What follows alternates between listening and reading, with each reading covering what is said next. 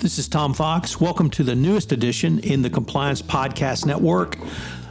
My latest podcast, Compliance and Coronavirus. As the voice of compliance, I wanted to start a podcast which will help bring both clarity and sanity to the field of compliance, the compliance practitioner, and indeed the compliance profession during this worldwide health and healthcare crisis taking up a variety of topics as diverse as working from home to sporting events to the role of the board of directors to crisis management to the role of supply chains.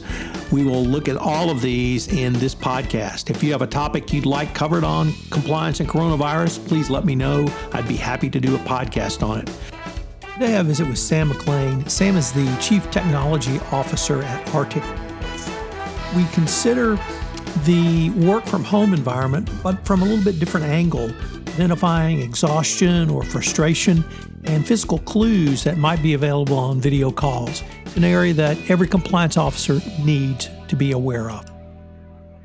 Hello, everyone. This is Tom Fox back for another episode. And today I have with me Sam McLane. Sam is the Chief Technology Officer at Arctic Wolf. And we're going to talk about an issue that I think does not get nearly enough play, if at all, today uh, in the area of coronavirus. And that is how can you stay engaged as an employer, as an employee in the era of virtual uh, working and working from home? So, Sam, first of all, with that incredibly long winded introduction, welcome and thank you so much for taking the time to visit with me today. Oh, thanks for having me, Tom. It's great to be here. Sam, I was wondering if you could tell the audience a little bit about your professional background and your work at Arctic Wolf. Sure. So, um, as as chief technology officer here at Arctic Wolf Networks, um, I basically uh, am an evangelist for the service, as well as sort of keep my my my hands in in all the different areas of the company. Um, I was one of the original founders of the company, and so I've basically been a salesperson. I've been a you know an engineer, a security professional, and so I've sort of seen and done just about everything we do. Um, prior to that, I was a product manager and a, a sales director at Blue Coat Systems. So I've been in cybersecurity for two and a half, three decades um, doing this kind of work, almost always managing uh, remote workers, um, whether they be sales engineers, um, security professionals that tend to work remotely. Um, but you know that's sort of been my my my life, as it were. Sam, one of the key uh, issues in compliance during coronavirus is how do you keep employees engaged? How do you get your message of compliance, whether it be my type of compliance, which is anti-corruption compliance, anti-money laundering, cyber compliance, uh, trade sanction compliance, really any compliance? How do you keep that message in front of, of an employee's mind through engagement? But you guys take it a step further because you ask the question of – how do you identify exhaustion? How do you identify frustration? How do you identify an employee who may be getting close to that line? Uh, they haven't crossed it yet, but they're certainly kicking dirt on it. How how can you use the tools that are available to us today to um, keep employees engaged and from the employer side, uh, kind of to make sure everybody's okay? No, Tom, it's it's it's a it's a great question and it's a it's an interesting topic. Um, being a part of the cybersecurity industry, the past couple of years, the the sort of national conferences, whether it's RSA or Black Hat, have had tracks on the mental health of security professionals, uh, mostly because there's they're overworked.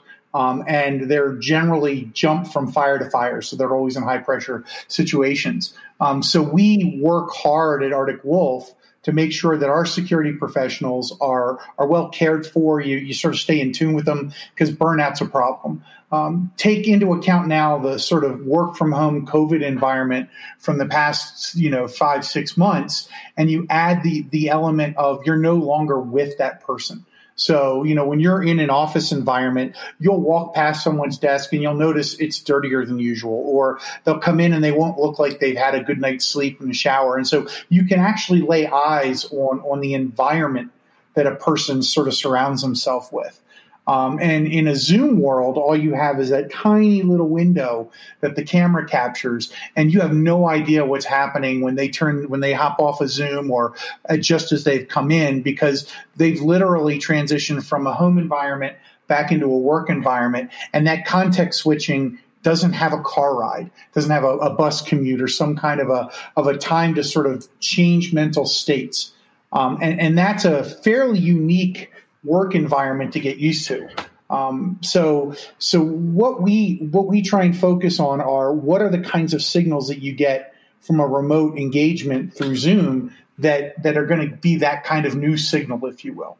Let me take that perhaps a step further. Uh, I've done professionally a lot of interviewing, not necessarily uh, adversarial interviewing, but an internal investigation interview, a risk assessment interview, an audit interview. Uh, that's part of the compliance profession, or at least it was a face to face interview for a variety of reasons. That is no longer available. Um, as a lawyer, I was taught to do utilize many of the same skills you just articulated. What does the person look like? What is their body language? Uh, you know, their hands, uh, are they shaking? Just a variety of signals. And now those signals are in many ways not available to me. Are there strategies that you guys are helping clients uh, understand to perform the types of work they have to do um, remotely now, such as an interview, such as a risk assessment, such as uh, an audit? Uh, are, uh, are you getting those types of questions as well?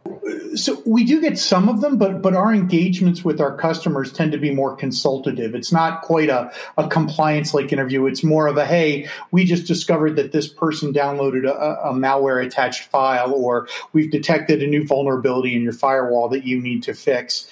But what's interesting is is that you, you have some of the same signal patterns of is the customer actually engaged? Are they paying attention? Do you feel as though they're going to take the action, the remediation required to clean that up? And and usually, if you're usually we work remotely in that instance, but um, more often than not, we were calling their office. And so you, you, again, the mindset and sort of the the uh, composure of the individual was definitely more of a I'm in a work environment. Now you're talking to someone and a dog barks or a child comes in with homework problems, um, and it's really difficult. And and so we we are starting to teach the teams about the kinds of signals to look for to make sure someone's engaged. And again, that's similar to are you operating in a business environment when you're working from home? Are you keeping compliance and regulatory issues and workflows sort of uh, you know top of mind so that you're not making mistakes?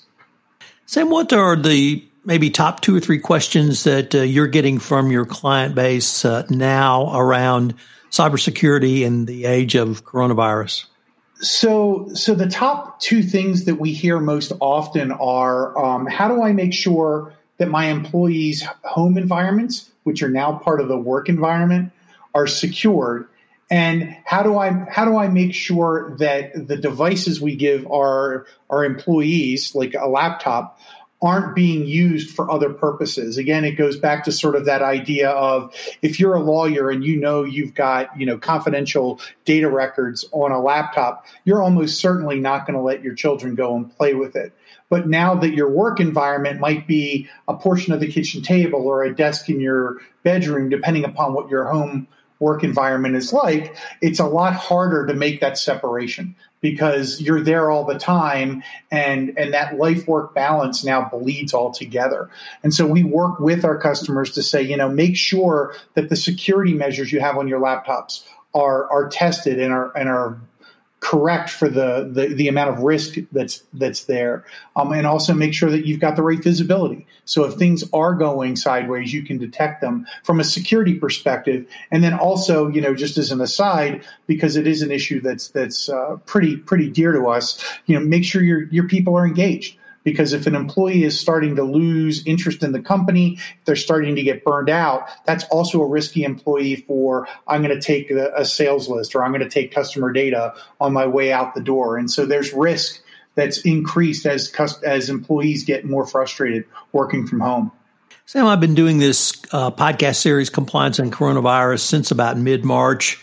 And I used to ask a question which was along the lines of where do you see we'll be in Q3 and Q4. And unfortunately, now as we're recording this in late September 2020, I, I'm afraid I'm going to have to ask the question where do you see us maybe a year or even 18 months out from now with some of the top cyber issues?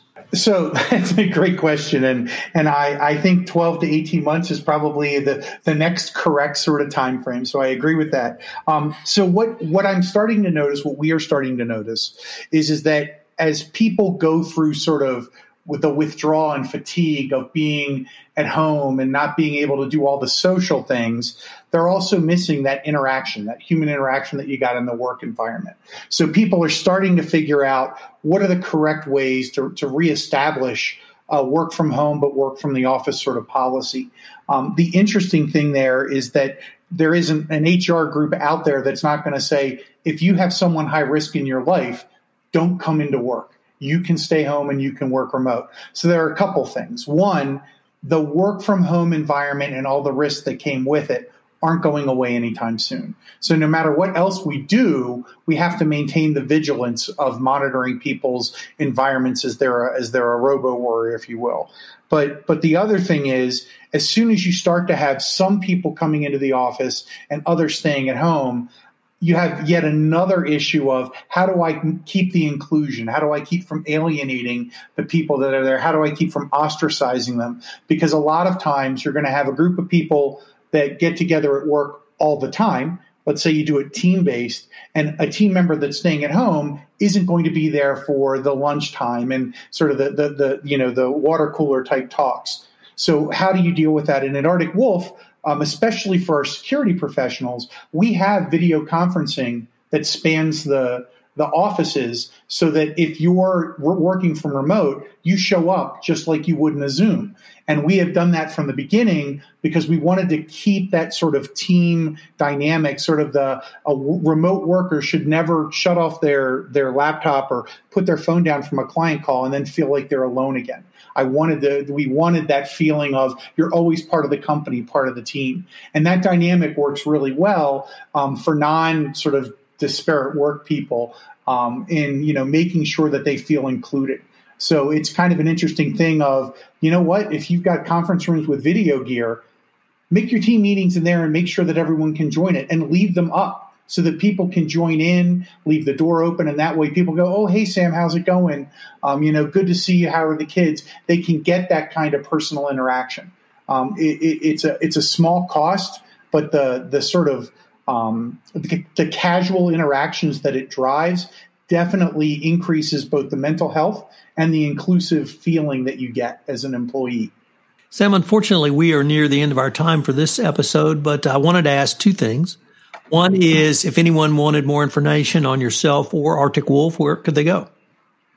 So, um, if you'd like more information from Arctic Wolf, feel free to go to our website, arcticwolf.com. Um, there's uh, there's lots of information there about what we do uh, as far as um, providing managed detection, managed risk services. Um, if they'd like to get in touch with me, I'm on LinkedIn, um, and and you can reach me at Arctic Wolf as sam.mcclain at arcticwolf.com. And the second thing is, as we move forward uh, through the end of this year and uh, into 2021, uh, perhaps I could call upon you again to uh, give us some guidance on where we might be in the cybersecurity world at that point in time. I'd uh, I'd love to talk to you some more. Hello, everyone. This is Tom Fox again. I'd like to thank you for listening to this episode of Compliance and Coronavirus. This is the only B2B podcast which brings clear and sane information for both the compliance professional and the business executive. If I could ask you uh, to do one thing, if you could tell one person about this podcast, I'm trying to get the word out uh, about this Motion Unique podcast in the Compliance Podcast Network. So if you could tell one person about it, send them a copy, send them a link, do something uh, to help me publicize this podcast, I would greatly appreciate it. Compliance and Coronavirus is a production of the Compliance Podcast Network, and it appears Tuesday, Wednesday, and Thursday of each week. Thanks again for listening, and I hope you'll join me again for another episode. This podcast is a part of the C Suite Radio Network. For more top business podcasts, visit c-suiteradio.com.